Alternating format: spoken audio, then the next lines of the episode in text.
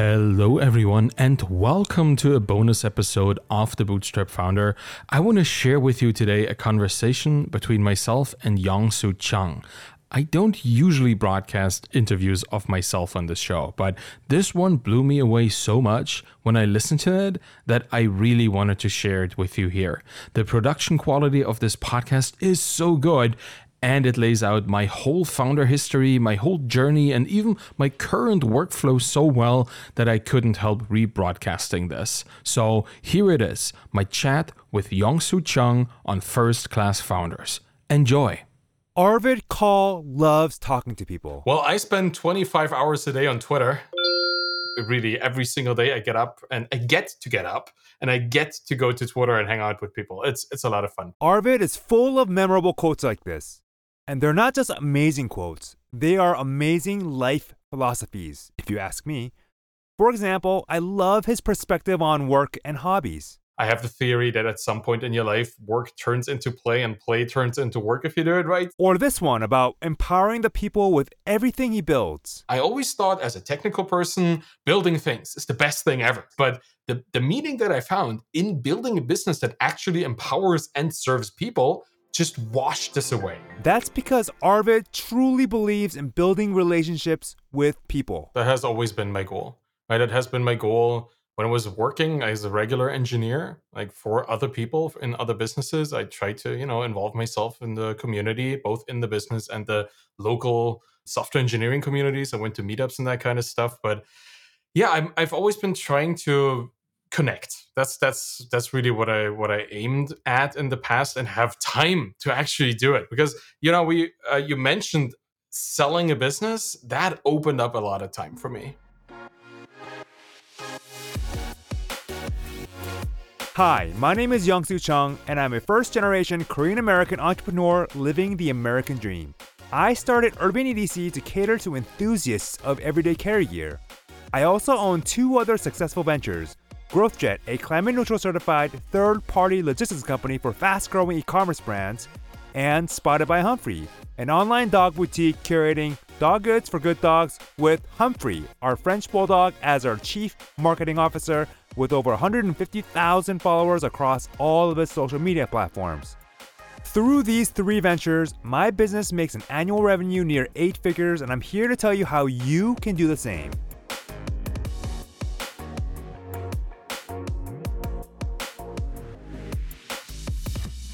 On this episode of First Class Founders, we're talking to Arvid Kahl, the co founder of Feedback Panda, a SaaS startup that was originally aimed at teachers of ESL, English as a Second Language.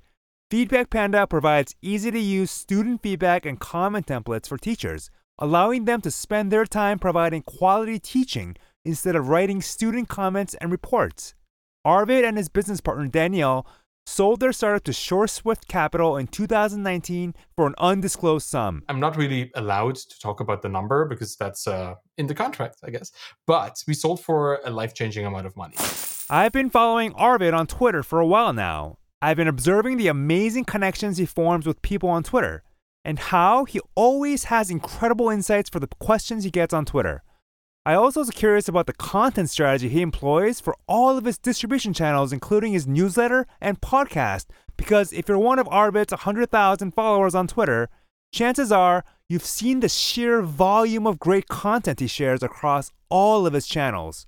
So, I decided to invite Arvid for a chat and talk to him about selling his SaaS business, and then, more importantly, his current content strategy, which he seems to be slowly building into another successful business venture, this time as a creator.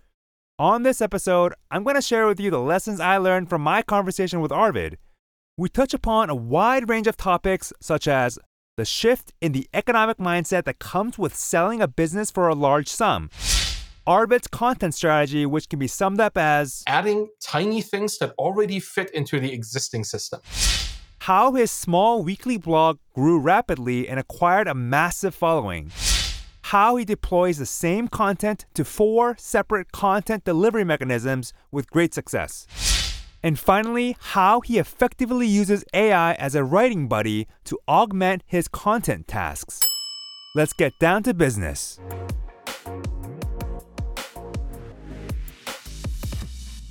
Arvid is not an ordinary founder by any stretch of the imagination. Before bootstrapping Feedback Panda, Arvid was working full time as a software engineer in the industrial Internet of Things space. His partner and girlfriend Danielle was an opera singer auditioning for roles and side hustling as an online ESL teacher. It was this side hustle that led to them bootstrapping Feedback Panda. Danielle needed a way to give quick feedback to her students and manage it all in one central location. The jury rigged system of spreadsheets and templates quickly grew cumbersome to manage, and thus, Feedback Panda was born. To say that Feedback Panda was pretty much an instant hit with all of Danielle's fellow ESL teachers wouldn't be an exaggeration at all. In fact, it quickly acquired paying customers, and within two years, they had grown to 5,000 customers, bringing in $55,000 in monthly recurring revenue, or MRR. By all accounts, it was a pretty successful SaaS business, even more impressive when you consider that it was founded and run by only two people Danielle and Arvid. But it also put me into a tough spot because you're two people in a business that generally means the bus factor the what if something happens factor is is quite high right? If i were unavailable for the business nobody could build the product nobody could even restart the server. So there was there was always this risk. And that created a lot of anxiety in me because i needed to be present whenever something needed to be done.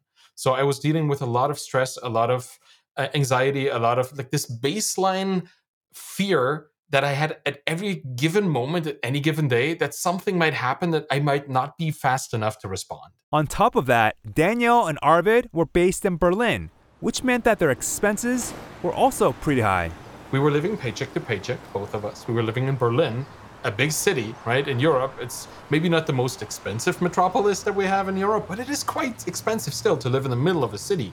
Thankfully, Feedback Panda was bringing in good money we had $55,000 a month in revenue and maybe eight to $10,000 in cost. It was substantial to um, the, the money that came in. But all of that money, all of that wealth was locked away in Feedback Panda. That was risky. Like we felt, ooh, what if we lose this? What if, if this is the, the thing that we could have had, but that it imploded for some reason? And that was also one of the reasons that we actively sought potentially exiting the business so, when SureSwift Capital approached them with an offer, the decision was more or less straightforward. I personally was quite glad that we had this opportunity. And I very much pushed for selling the business at that point. We probably could have kept running it for a while, but we chose not to, mostly to appease my mental health issues at that point. And so we sold. As I mentioned earlier, they sold Feedback Panda for an undisclosed sum that Arvid only describes as a life changing amount of money. And that life changing amount of money wasn't just like financially life changing, which it was, but it gave me a different perspective because the moment that amount of money hits your bank account, you shift your mindset because all of a sudden you don't you don't think about okay what am i going to do for, uh, for grocery money this month? You think about okay in the, in the next 20 years what am i going to invest in? Like it's a, it's a very post-economic state of mind. You don't have to make economic choices anymore. You make like long-term Uh, meta economic choices. One of these meta economic choices that Arvid made would happen soon after the acquisition, during the transition period. We had a couple of months that we still needed to be there for the business that acquired us to answer questions and help train the people that were essentially replacing us. So I had a lot of time while I was sitting in front of my computer waiting for work that may or may not come, we, we had set up our business in a way that everything was highly automated and well documented anyway. So it was very quick and easy for them to actually take uh, all the knowledge and all the things uh, that they needed f- from us. So we didn't really have to train anybody, but we still needed to be present. While waiting for people to ask him questions about Feedback Panda, Arvid would spend his time jotting down ideas for various topics such as scaling customer service or which tech stack to use, or about the stress, anxiety, and other mental health problems that came with running a SaaS business. So I had a big old Notion document, and whenever a topic came to my mind, when I reflected on something that I did during building the business or before or after, you know, anything that came to my mind, I would put just a line in a Notion document. This is a topic I want to talk about. Then, in October 2019, Danielle and Arvid took a vacation to South Africa. But even in that wonderful hut in the, the Kruger National Park, both of us were still sitting there. So what's next? What are we gonna do? we kind of we couldn't shake it. We were so it, it just involved in in building things and making things happen that just relaxing was such a weird feeling. Yeah, the classic founder's dilemma. You never stop thinking about what you want to build next. Anyways, they both dove into their respective happy places. Danielle, being a trained musician, dove into music, and Arvid? And for me, it, it was just figuring things out and communicating them with people, apparently. So he started writing. His Notion document had nearly 200 topics. I, I took 10 of these topics and started writing about them. I, um, I'm an outline writer, so I wrote outlines first and then at a later point went into the outlines and fleshed them out. And I, I ended up with 10 articles before I started my blog. So I had 10, 10 things written. And then I started my blog. So the blog was a, something that I started with a lot of content already there. I backdated them to uh, the weeks before, so it looked like the blog had already been around for two months. You know, that's kind of the idea that there was already kind of this cadence that I suggested. I think this is an excellent lesson for content creators to take away. Arvid's, Arvid's lesson, lesson, number, number one. one. Start with a bank of content and ensure that it suggests an existing cadence. A bank of content is the quickest way to demonstrate the length and breadth of your knowledge to your readers. By posting articles on several different subjects, Arvid sent out a signal to his readers that he was well versed in those subjects and, more importantly, willing to share his original thoughts about those subjects. The other thing that he did was to backdate the posts to suggest an existing cadence. An existing cadence indicates to your readers that you're committed to the task and reassures them that there's more to come from you. What happened next is a bit of luck and a bit of genius, both, in my opinion. After Arvid started the blog, a chance talk at a prestigious conference helped him boost his credibility almost overnight. But in case you're thinking that he got lucky, think again. Because when you hear the sequence of events that transpired, you'll notice that Arvid made his own luck. I'll let Arvid explain how he did this himself. On Twitter, I had 400 followers at that point, like painfully accumulated over the last 10 ish years. I really only friends and, and people that you randomly follow. It wasn't really that much of a following at that point. But one thing that really helped me was um, having some kind of credibility almost thrust upon me by appearing on stage at MicroConf Europe back in 2019 little story here, little side note. We, we had sold the business. We just wanted to go on vacation, and MicroConf was happening. MicroConf, for everybody who doesn't know, is a small entrepreneurial conference for software as a service founders who target B2B businesses. It's kind of a, you know, micro businesses, but still a conference for the people trying to figure out how to deal with MRR and growth and, and these all, all these kind of things. It was great. It was a great conference. And while we didn't really have a slot to talk, there were attendee talks at the conference. And you could kind of pitch your idea about what you wanted to talk about, and then the people going to the conference would vote, and the top four or, or six would get to speak for 10 minutes, something like that. And our talk was about how we sold the business. And obviously, the attendees at such a conference liked the idea of knowing how people sell their businesses. So we got selected, we made up a little talk, and we gave it on stage. Thank you very much. Thank you. That talk brought them the attention of all the founders who were present at the conference. All the founders present at the conference saw Arvid and Danielle as successful post exit founders who had shared their learnings. The same was also captured in a video which made the rounds on social media too. So when I started going back to Twitter after the conference, I had a lot of friends really quick. So going to this event and actually pushing out there what I was doing and what we had accomplished, that created a lot of momentum for us to then further my my audience growth by just people retweeting what I was talking about because they know they knew at that point I was credible. Right? That that really helped. Arvid smartly used this credibility boost to direct people to his blog by posting links to it in his Twitter interactions with the people. So people would find my blog. And over time, people would read it, which was great, and they would communicate to me about it on Twitter. There's a mini lesson here for all of us. Use any and all credibility boost you require to promote your own content in the early days. Get as many people as possible to read your content if you want to build yourself a following. And I'm calling this a mini lesson because There's a bigger lesson to follow shortly, so make sure you're paying attention to this next part. The credibility boost from MicroConf and the subsequent video of their talk had raised Arvid's profile as a successful post exit founder. His blog was being well received by the people who had discovered him in the aftermath of the conference. His language and style were easy to follow, and people were interacting with and sharing his content quite regularly on social media. But here was the problem having a blog was not an assurance of regular content. And in the current age of content creation, regularity matters. People expect to see new and fresh content from creators each week. So, if Arvid had to retain his followers and their attention, he would have to commit to writing regularly. But I I'm a quite a lazy person. Like by nature, I try to avoid work however much I can. So I had to find some kind of accountability regimen for myself to just to keep me going which is why I started the newsletter. The newsletter is really just the article that I write, pasted into uh, an email service provider, and then a couple links. I think this was a genius move on his part. I'm going to call it for a second lesson of the day. Arvid's, lesson, lesson, number, number two. two build accountability for yourself. If you want to become an effective content creator, you must find simple yet effective ways to build accountability for yourself.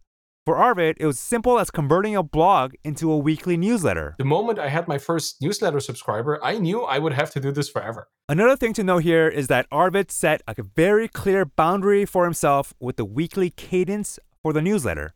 With Feedback Panda sold to SureSwift Capital, he had no other pressing duties. He could have chosen to dive deep into the content creation space and decided that he wanted to do it full time. But instead, he decided that he didn't want to overburden himself. I wanted to write one article because I felt, hey, I'm in my post exit life. I don't want to work too hard. You know, write one thing a week and post it. That should be enough. Because I also wanted to relax from these very stressful years that I had spent not just building the business, but also being a full time engineer. This, strangely, worked incredibly well for him. Because he was able to focus his efforts and energies entirely into that one single post, it reflected in the quality of the post.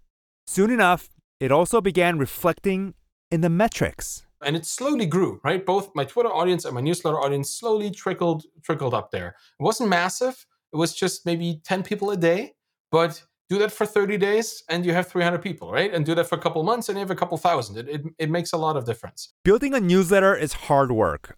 I dedicated two entire episodes of this podcast to the subject. The two previous episodes, 22 and 23, in which I explained how to launch and grow your newsletter. I outlined several methods that I have used for my own newsletter, The Brief, and shared the results of my own experiments in those episodes. If you haven't heard those episodes yet, I recommend that you bookmark them and cue them to play immediately after this one. That way, you can combine any lessons you learn from this episode with the lessons from those two episodes and supercharge your own newsletter. But Arvid, didn't just stop at the newsletter. People told me, I love your writing, love your blog, love your newsletter, but I don't have time to read. The only time that I really have in a day is when I'm driving in my car. Yep, you guessed it podcasts. I, I guess the deciding moment was when somebody told me, I'm dyslexic. I love what you're saying, but I have a hard time reading it. Arvid simply took the content of the newsletter and recorded it in audio. So that's where the podcast started podcast was really just me narrating the article that I wrote for my blog and my newsletter at the same time. And with a format like this, YouTube was just the next iteration. I just turned on a camera while I was narrating the thing. One thing I absolutely loved about Arvid's process is that at no point did he allow himself to make any choices or decisions that would overwhelm him with additional work. I'm adding tiny things that already fit into the existing system because I don't want to add something completely overwhelming that's not how, how I work. That's not that's not why I spend so much grueling time building a business and selling it. So now that I would have like a, a 60 hour work week again. That's that's not gonna happen. Isn't that just brilliant? Arvid takes a single piece of content and converts it into four different formats. All four formats receive the same exact content. They're all different distribution channels for the same content. But I'm trying to add small things that benefit from the existing things, like synergize hmm, with these things or the already existing things, so that I can amplify the potential value that my outputs have. I think this qualifies as our lesson number three. Arvid's lesson, lesson number three. Synergize with already existing stuff so you can amplify the potential value of your outputs. Or, in simple words, don't be afraid to reuse any or even all of your content across different distribution channels. If you're worried that people might get turned off and quit your channel or something, A, not everyone consumes the same content on all distribution channels, and B, Arvid's success underscores this further. I have a, a monetized newsletter and monetized podcast that bring in $4,000 a month reliably. It's almost real income just from the, th- the one thing that I write a week in its four different shapes. That's the, that's the whole idea. As little work as needed to reach as much distribution as possible. But Arvid's evolution was not yet complete. There was another level that he was yet to reach. And like all his previous steps, it happened because he wanted to make a small change to his existing workflow. A small change that yielded big returns for Arvid. I'm sure you're very curious to know what that was, right? Once again, I'm going to let Arvid do the talking. 170 some episodes or 168 or something, I it was just a pure monologue kind of show. I would take a topic, I would just think about it, write about it, talk about it, video capture that, and that would be the show. And then at some point, I guess a couple months ago, maybe half a year ago, I decided, hey, I'm lonely here in my office. I want to talk to people. That was really the thought.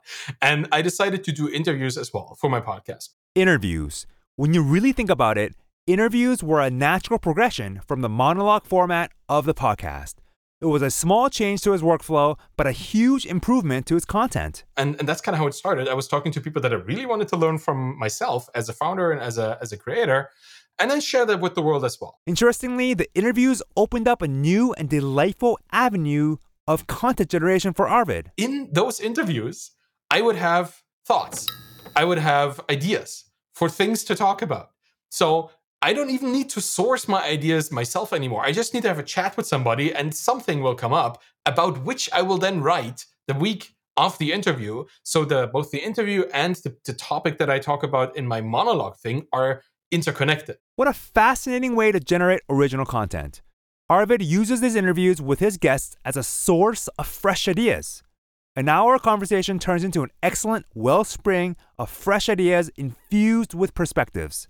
In Arvid's own words, I kind of outsource my ideation to the conversations with really interesting people. I think this approach to generating content qualifies as our fourth lesson from Arvid. Arvid's, Arvid's lesson, lesson number four.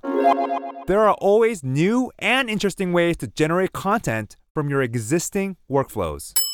And these conversations have yielded some really interesting content.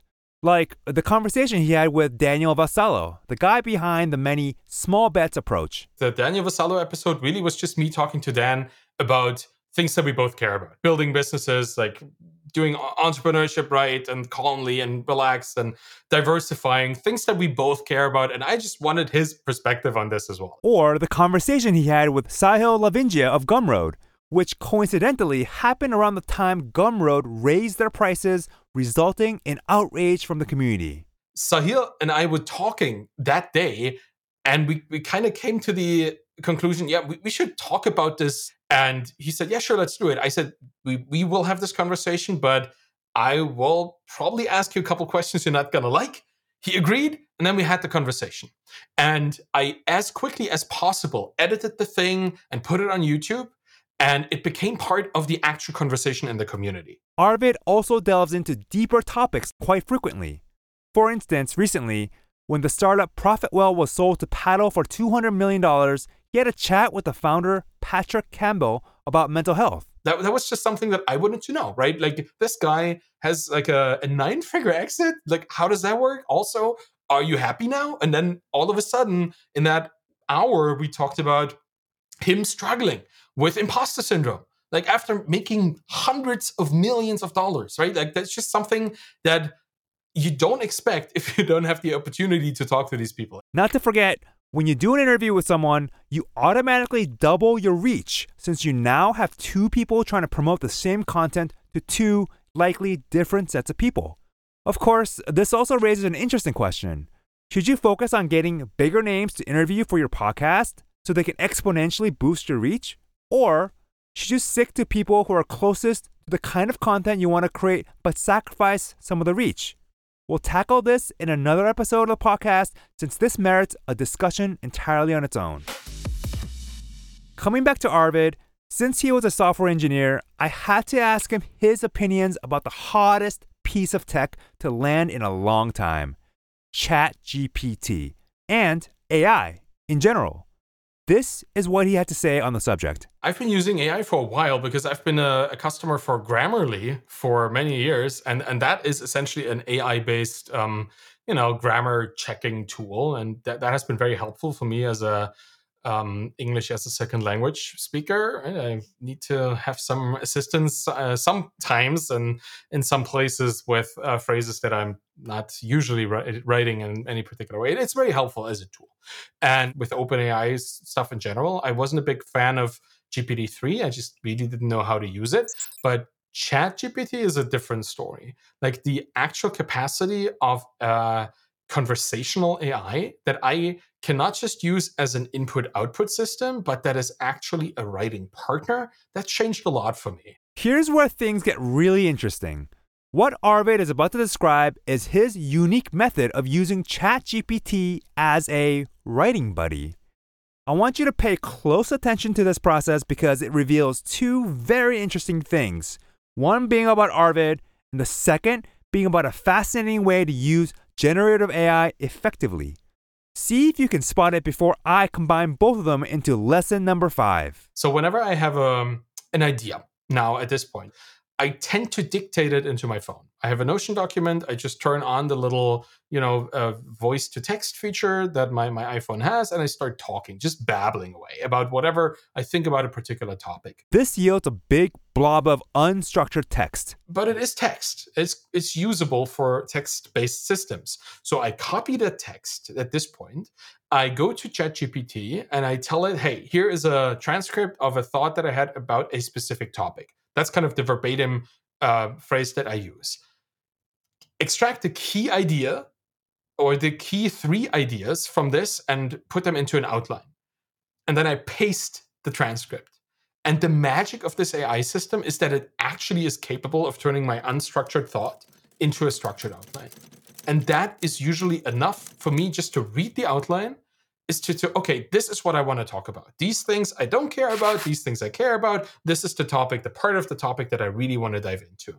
I just take the outline as another stepping stone towards the final piece of content that i want to write about. Step, one arvid uses chatgpt to convert unstructured ideas into structured outlines.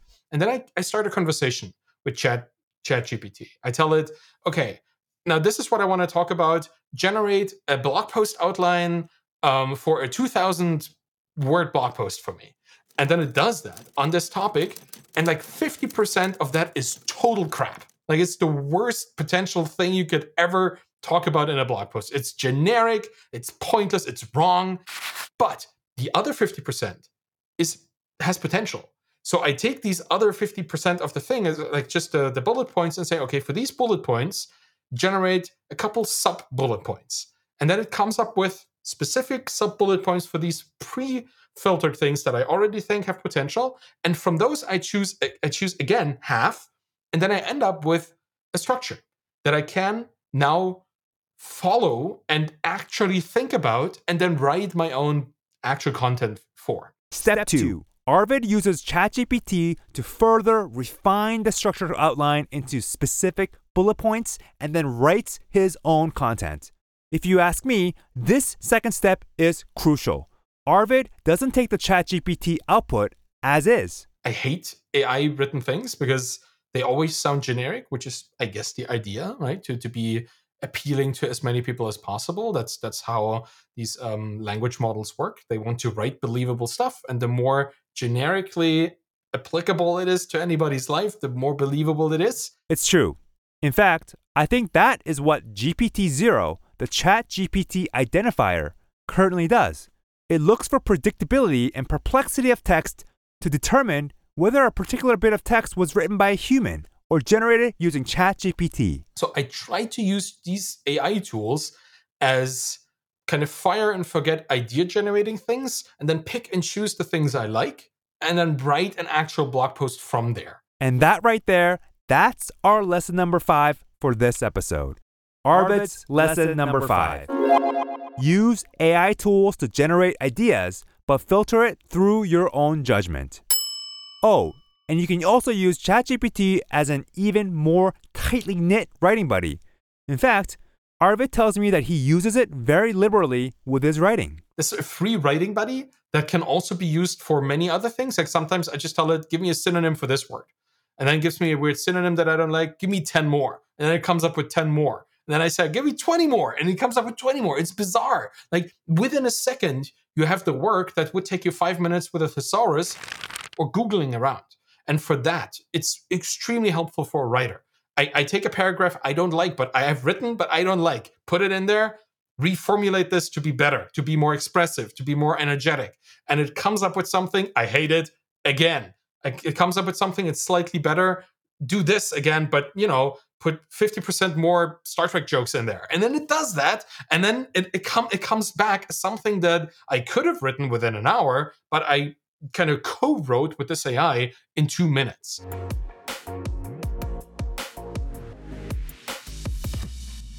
I think this is a great point to close the episode. Let's quickly recap all of Arvid's lessons from today's episode, shall we? Arvid's lesson number one start with a bank of content and ensure that it suggests an existing cadence. Arvid's lesson number two find a way to build accountability for yourself. Arvid's lesson number three synergize with already existing stuff so you can amplify the potential value of your outputs. Arvid's lesson number four there are always new and interesting ways to generate content from your existing tasks. Arvid's lesson number five use AI tools to generate ideas, but filter it through your own judgment. That's it. You can follow and talk to Arvid on Twitter at Arvid Kahl, A R V I D K A H L. Um, from there, you'll find all my books and my my courses and and whatnot, and my writing and my YouTubes and my podcast and my newsletter. I have a lot going on, but in the end, just pick whatever medium you enjoy, and you'll find something that I'm doing in this medium. Arvid is also building something else, something interesting.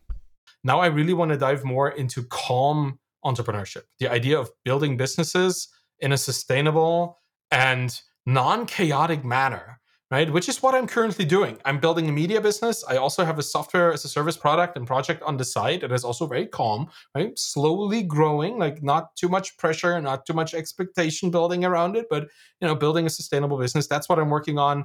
That will be out, well, hopefully within the next six months. Who knows? Wise words from Arvid.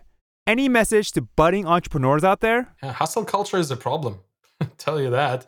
Like hustle culture is one of the most destructive things that many founders believe to be important to their journey. Like we are all kind of we we all get enveloped in these these stories, right? And that where people just try to sell us the dream and tell us that we have to work 80 hours a week man, work eight hours a week. Like follow the, like the Tim Ferriss approach, the four-hour work week. That's kind of what got me into entrepreneurship. The idea, I mean, obviously it's not real. Like he works way more than four hours, but he works on stuff that builds wealth for him way beyond the amount of hours, billable hours that he puts into it.